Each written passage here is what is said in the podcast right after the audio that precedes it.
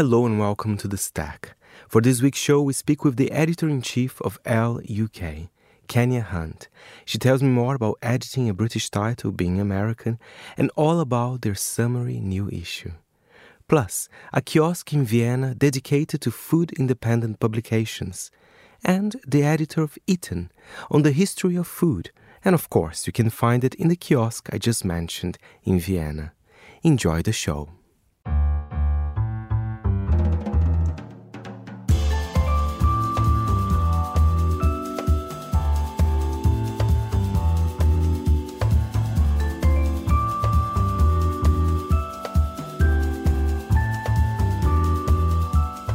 From Midori House in London, this is The Stack, 30 minutes of print industry analysis, and I am Fernando Augusto Pacheco. To start the show, I had the pleasure to welcome to our studio Kenya Hunt, editor in chief of Elle UK. Their most recent July August issue is out now with the Haim Trio on the cover. Kenya tells me more about the changes she implemented at Elle, how it is to edit a British title being American, and more. So I started last March. So it's over a year, but actually my first round at Elle began in 2015. So I began as a acting features director and then when I left at the end of 2019, I was deputy editor, having had roles as a fashion features director in between. And then I left, and then I came back as the world was reopening post COVID. And it's just been like the most delightful whirlwind ever since. And it's amazing to be editor in chief of such an iconic publication because Elle, I think, you know, is well known around the world. How did you feel when you became the editor in chief? Because of course, I know you've implemented a few changes, but you have to be quite cautious in a way as well to deal with such a title. Yes, and also to be clear and honest, you know, they we're working in a, a landscape that's ever changing, and I don't mean just media, but I mean the world, particularly right now, following that sort of strange, surreal two year period that we all you know have come out of. So i think these are such important iconic brands as you said. I think it's really important to protect them and more important now than ever to really stand firm in what makes you who you are while at the same time really being innovative and making sure that you're driving your narrative forward. So i think it is a really it's an interesting balance and a critical one. Like it's critically important to get it right Absolutely. And one of the things, I mean, when I read Elle at times, is the importance for culture. I think compared to other, perhaps, fashion magazines, I think there's so much culture. And especially on this issue, I know actually culture was the focus, but even in other issues, I have to say, how important is that for you? It's important to me because I think it's a huge part of what the brand is here in the UK, you know, since its founding in 1985, but also when you look at the earliest issues in France, you know, it, fashion and beauty is the lifeblood of Elle, but also culture is a really hugely important part of that. And I think Elle has always been a brand that really looks at women as beings who contain multitudes. Mm-hmm. You know, mm-hmm. you can be a number of things, like, you know, having a, a strong love of fashion doesn't preclude a fierce love of art or literature or music or theater or food. You know, you can have it, or even celebrity or, you know, the most lowbrow of, you know, guilty pleasures and things like that. So we can have it in a range of things. And so I feel like coming up as a young magazine reader, back when magazines were just solely print products, Elle always really resonated with me for that reason. And also because it was a place where I could see women who looked like me more frequently than other spaces where I was looking. So I tended to, you know, I thought that they were an early adopter when it comes to brands who would show inclusivity and show it as a sort of natural part of their space. I mean, mind you, you know, fashion has been on a, a, long journey when it comes to that, but Elle has always resonated with me as a reader for those reasons. And now as an editor, it's just an absolute joy to work on a, a brand that I've always loved. Do you feel when it comes to magazines and perhaps Elle in particular, this topic of, you know, diversity, you know, different showing different models, is it becoming more a natural thing? Do you think that's kind of the new standard, really, for magazines and, and for Elle in particular? One of my favorite stories to tell is about my first issue from start to finish, which was I featured Lizzo oh, on yes. the cover. Great cover. Thank you. Thank you so much. And what I loved about the response to that issue is that having Lizzo on the cover did not make headlines because she was a black woman. It made headlines for all sorts of other reasons. You know, the fact that we'd wrapped her in Balenciaga tape, the strength of the image, a lot of the the behind the scenes things that were, you know, the fun sort of bits of video footage that emerged from it and also the strength of her interview. But there have been various points in my career where a black woman or a non-white woman on a cover would generate headlines and so I think that itself is a sign of progress. I distinctly recall there was one September where, uh, and this is not so long ago, it's just a few years ago when I was at Elle the first round. Mm. There were a series of September issues on both sides of the Atlantic that featured black women on their covers, including ours at the time. And it generated headlines the world over broadsheet newspapers, major digital pure plays, like they were like, we have never seen a September where there were this many black women on the cover and it made headlines. And to me, that felt, even that felt quite sad that, you know, here we are and it was 2019, if memory serves correctly. Here we are, all the way up in 2019, and this kind of thing is making headlines. And being shocked by it as being, well. I know, being yeah. sh- sh- shocked and surprised and reporting on it. It just seems so. Because keep in mind, I've spent the vast majority of my career writing, chronicling the paucity of inclusion in fashion, you know, as I live it and experience it from my side of things, but also as I see it. So to me, it was just quite, you know, amusing in a way as well. So I, I do think it's a real sign of progress that we can look at the newsstands right now, look at social media, look at the images that are being put out there, and that not be the talking point. Mind you, we still have a long way to go in some other areas for instance, and also, for instance, looking at the power structures behind the scenes and things like that. So, I, you know, I think it's it's very much a work in progress when you're talking about inclusion and representation within fashion as a whole. But I definitely think we need to recognize and celebrate the progress that has taken place. Oh, absolutely, absolutely. And one thing that I'm curious, I know, I know you're from the U.S. as well. How does it feel to edit?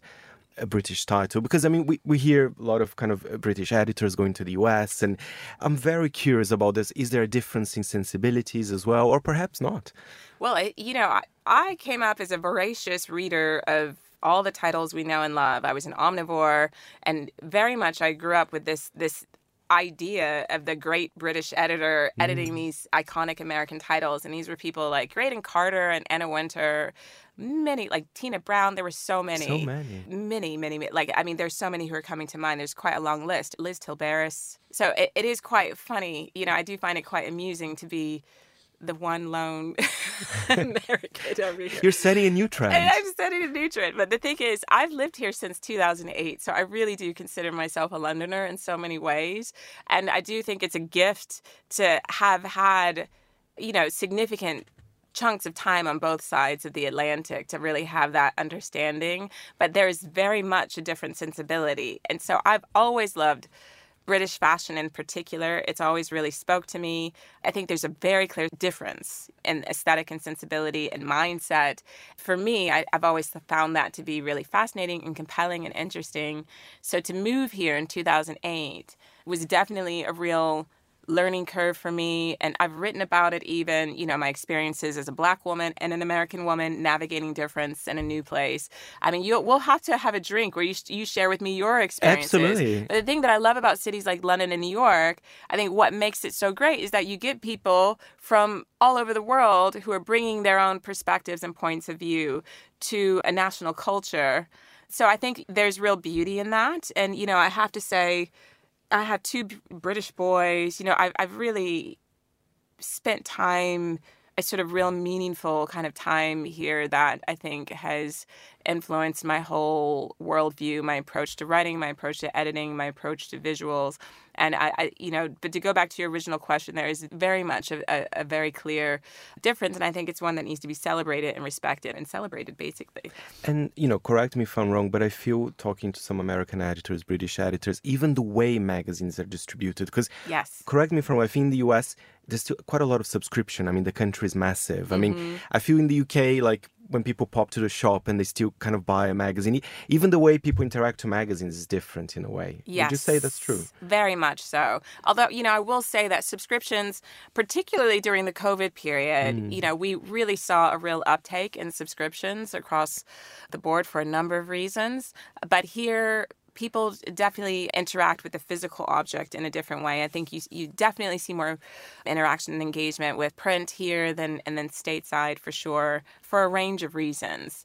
That's also just yet another reason that I love love being here and I love the privilege of editing Elle especially on a sunny day like today. Exactly. uh, well, give us some of the highlights of the July August issue. As I said, for me, it was wonderful because there was a lot of culture. I mean, even here on the cover, here comes summer, big sounds, reads, films, and looks, and of course, the wonderful trio Haim there on the cover as well. Yes. So July, August, I have to say, with Elle, you know, we exist across so many different touch points. So we have our monthly, our big monthly moment, which I like to look at as an event. Mm-hmm. You know, I like to look at the the magazine is part of being a whole, where we have all of these other elements that sort of support what we do in the issue. And when July, August, when I first started thinking about that, it was during show season.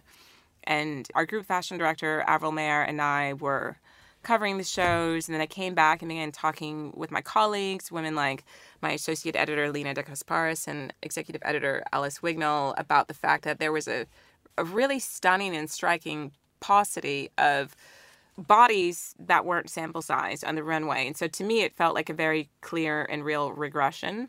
And it's one that, you know, a lot of my colleagues and peers, meaning editor peers, have noticed as well. Like it was a real topic of conversation, a topic mm. of debate, of conversation. And at Elle, and the time that I've been here, but even predating me, we have really looked to show, we aim to show the fullness of what womanhood looks like across the spectrum of gender, racial identity, age, shape, and size. But when it comes to women in fashion in particular, you know, there's certain set of challenges as well because, for instance, their sample size is it can be mm. quite difficult. So one of it started with my desire to address this, look at it in a uh, more substantive way. And then also summer was coming. So even before that, I had, I knew in my head that I, for the July August issue, I wanted to sort of celebrate the culture of summer. You know, I'm very bookish by nature, as are many of my colleagues in Elle. I'm a huge music lover, and I thought this was the perfect issue to explore all those things. But then show season happened. And it was like, we can't not address this in a real sort of substantive and meaningful way. So that's, I think, that is the coming together of this issue in a nutshell. So looking at Haim, who are very Elle in that they are waving the flag for rock music, which is a genre that has had its, you know, its highs and lows. But I think right now, you know, we can easily say that they're the most prominent, the most visible women in that space operating right now. And so they'll be here performing this summer, and it seemed like a really beautiful opportunity to celebrate them. And then within the world of books, you know, so many really dear friends of mine are driving meaningful change in that space. Women like Sharmaine Lovegrove, yeah. then authors I love like Candice Carty Williams. It's a real sort of cross section of women that we have this really beautiful portfolio in the issue.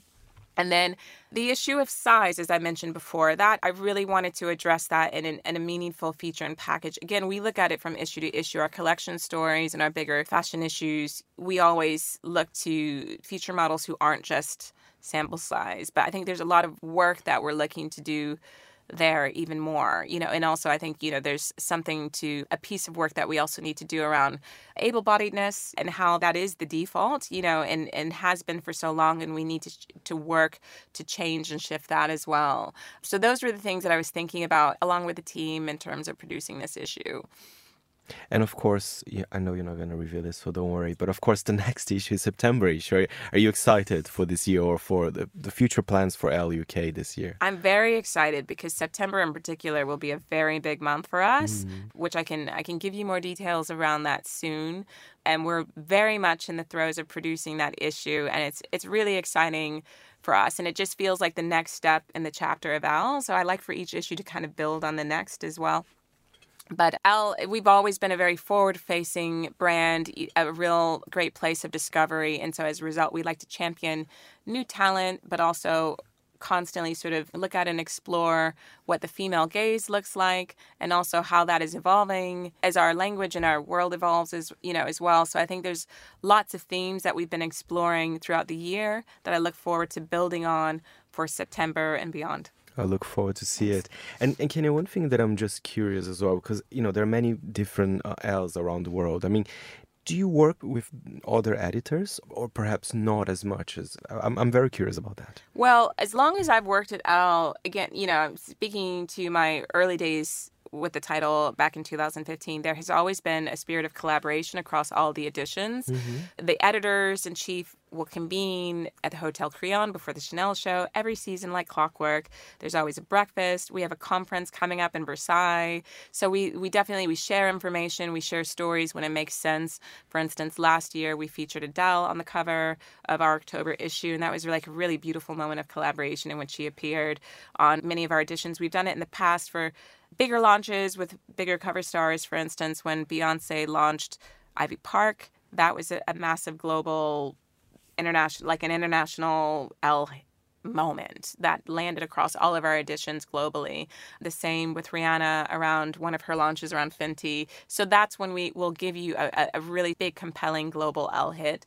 We also do it for some smaller moments where we where it makes sense for us, but there is definitely a real spirit of collaboration and kind of sisterliness across all of the titles while at the same time really celebrating what makes each of our local editions what they are and really respecting the market that we're in, like the nature of our, our countries and our cities and those little localized quirks and trends and things that are really unique to the places you that can't we remove live those. in. You can't remove those. I no, mean, that's what yeah. makes a magazine special, right? That there. what makes, I mean, because for mm-hmm. instance, you'll sit in Paris or Milan and you'll see a collection come down but the real beauty is in the, the different ways that we then style it out and make it our own. You know, the, the way that I'm going to wear what I wear and the pieces that I choose will look very different from someone who lives in a different place because, you know, we're influenced by the spaces we inhabit, but also we have our own unique identities aside from that. So I think it's those are the, those are the like the thrilling spaces to really dig into and to celebrate and to visualize and explore. Thank you very much, Kenya. It's been a pleasure. And their July August issue is out now.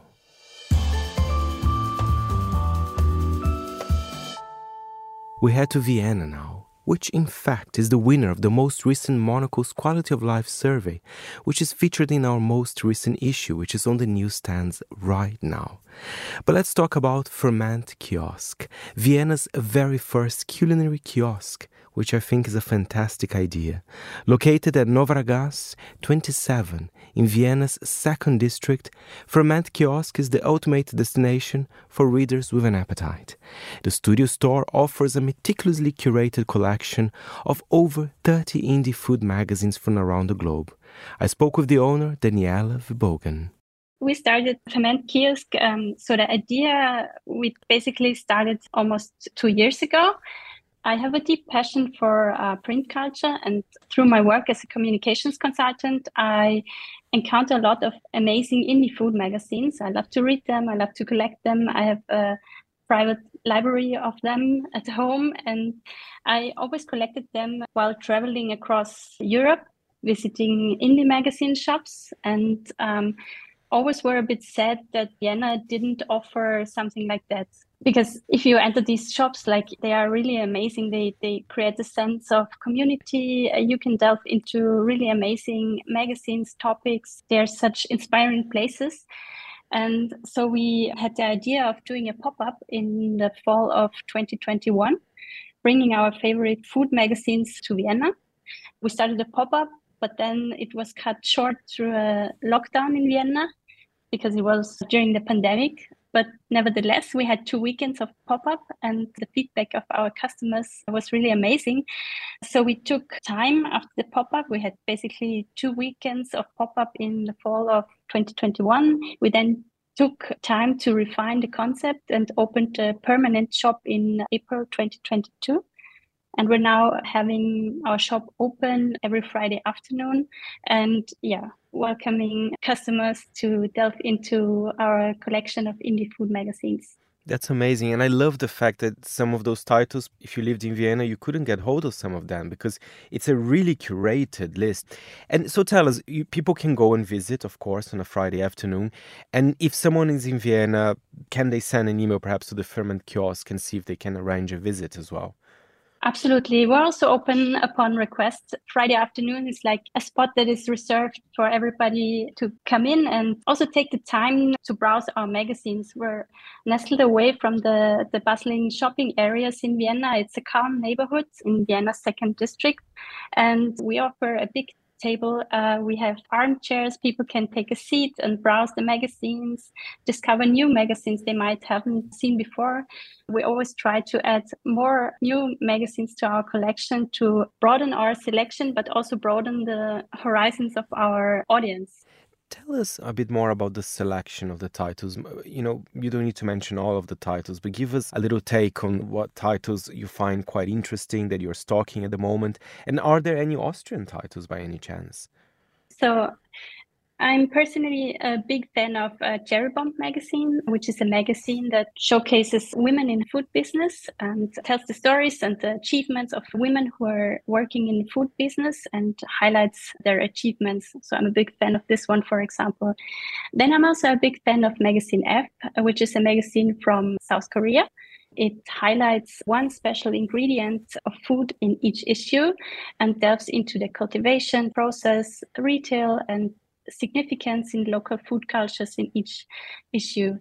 Then we also offer Fare Magazine, which is also a very interesting magazine for us because it combines two of our favorite topics, food and travel. So you can travel to a different destination in each issue, and locals guide you through the local food culture there and show you their favorite restaurants. And yeah, that's one really exceptional magazine. Then you asked about Austrian magazine. We have, for example, Salt and Wonder, which is a magazine that delves into the local food startup scene or food movements in different locations. We have the Reykjavik issue on the wall in the back of me. So, and then we also have like very niche magazines on our magazine wall. Like we have a special magazine that covers tea culture. It's called 80 Degrees Magazine from Portugal. And then we have a special magazine about cheese, about the culture of cheese. It's from UK. And we have Solo, which covers coffee culture. It's from Spain.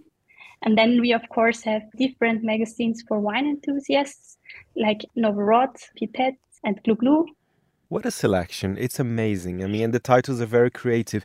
And one thing I find interesting about food magazines, for example, I am terrible in the kitchen and I'm, I'm not joking, but I love reading about food, you know, because it's kind of relates to travel as well. First of all, are you a good cook actually by any chance? Well, I hope so. I hope so. Um, Yes, I think the combination of food and travel is really fascinating. So I studied cultural and social anthropology back in at the University of Vienna, and I think this is also one of the reasons why I find this uh, combination of food and travel so amazing. I think within these magazines, you can dive into different food cultures from the comfort of your own home. Uh, you can experience different food cultures you wouldn't necessarily meet even when traveling there because they're very in the food magazines. They cover very specific topics, very, they get beyond the surface of mainstream food topics. They delve really, really deep into specific cultures and communities and that's what's so amazing about these magazines. And Danielle, I just want to ask more about the business side because I did have a look at your website. I mean, it looks great, and I think you can also order things online as well, and and you have the Ferment Journal as well. So tell us about the other aspect of the business as well. Yeah, my my my actual business is um, I'm having a boutique communications agency for artisan food products. So I try to help artisan food producers to optimize their communication. The name derives from the, the, the similarities between fermentation and communication, like you you transform what's there and give it a bit more depth and richness through some input basically. And that's what i do for my main business. Thank you danielle and next time in vienna i'll make sure to pay a visit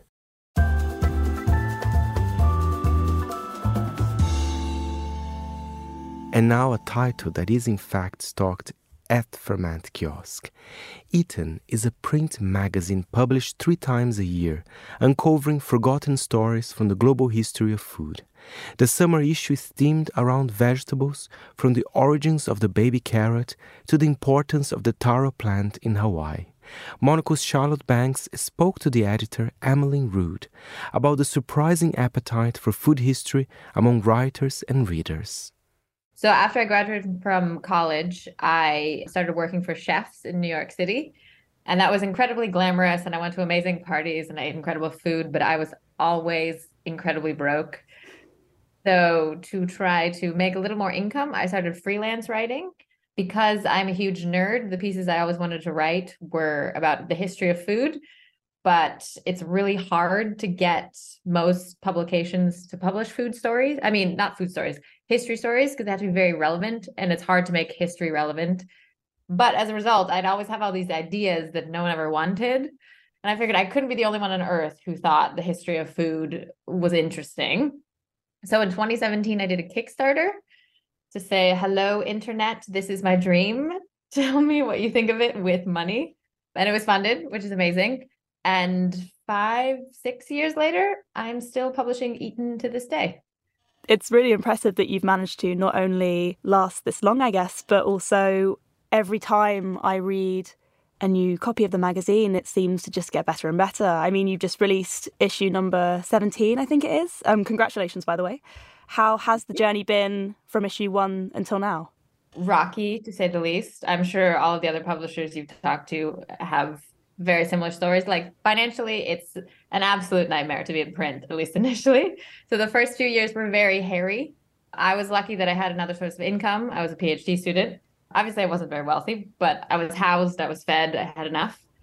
But yeah, and I also had a huge crisis after edition number three. My designer decided that she just wanted to do something else, which is fine. But uh, the magazine was so broke that I couldn't hire a new one. So I had to teach myself how to design. So now Eaten is just me. I design, I edit, I do the social media, I do the accounting probably pretty poorly. But yeah, now that I'm just in a groove. Right now I I just know what I'm doing, which is quite nice after many years of just having no idea and flying by my bootstraps basically. That's really impressive that you do the whole operation yourself. I was going to ask you about the visual presentation because it's something that is really impressive and makes Eaten stand out on the shelf. It's kind of like a mix of illustration and archive media, but it could also be quite whimsical. I'm thinking about the one from the most recent issue illustrating an article about the origin of baby carrots, in which there's a 19th century Slovenian painting of a baby whose head has been replaced by a carrot. Do you have a strategy for how you're going to design each issue? Well, I'm very glad you liked that. I was very proud of the baby carrot art each issue is centered on a theme. Um, so that last edition theme was vegetables. So I'll send out a call for pitches, see what the magical world of writers come back to me with. And I'll just choose the things that are most interesting, but obviously with a balance of geography, of time period, of subject, because obviously you don't want too many. You don't want all the articles to be about broccoli or carrots. You want some to be about songs, you want some to be about people, you want some to be about places. So it's all a balance. So that comes first. And from there, once the pieces are done, I take a look and then I go on to the many archives there are available on the internet and I see what public domain images there are. And I just sort of go from there and sort of just see what there is, what is interesting, what my very limited technical abilities as the designer. Like I think I have a good visual sense, but I'm I'm just kind of bootstrapping it on Photoshop. So it's what I can do. Yeah, just sort of what what the universe provides and I sort of bring it all together. And if there isn't something archival, this is a huge problem with archives in general. They tend to be very Western, they tend to be very white, male, heavy dominated. And I want my pieces not to be just that perspective, but that means there's not always public domain images from things, say, from ancient Egypt, from China, from other parts of the world. And so if there's certain articles that just don't have good archives, I will commission a illustrator. But generally, I try to do archives first because they're more interesting and they're so beautiful and they're free and they're free to remix and they're free to just go wild. Like I can put a baby carrot on a 19th century painting and it's totally fair game. If someone wants to grab a copy, where could they go? And how do people tend to access your publication?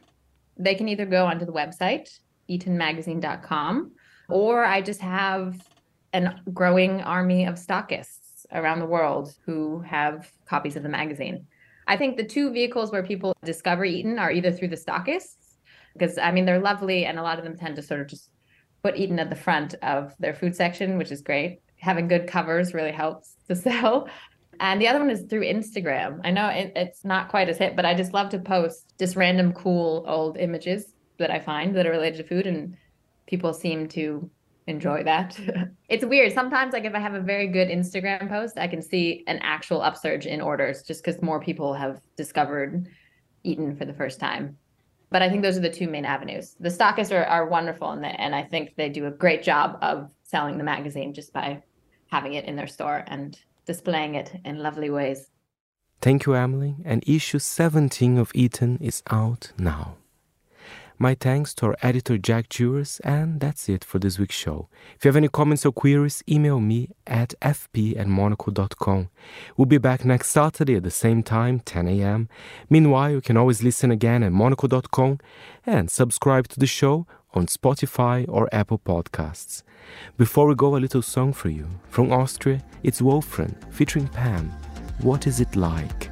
You've been listening to The Stack. I'm Fernando Augusto Pacheco. It's a goodbye from me.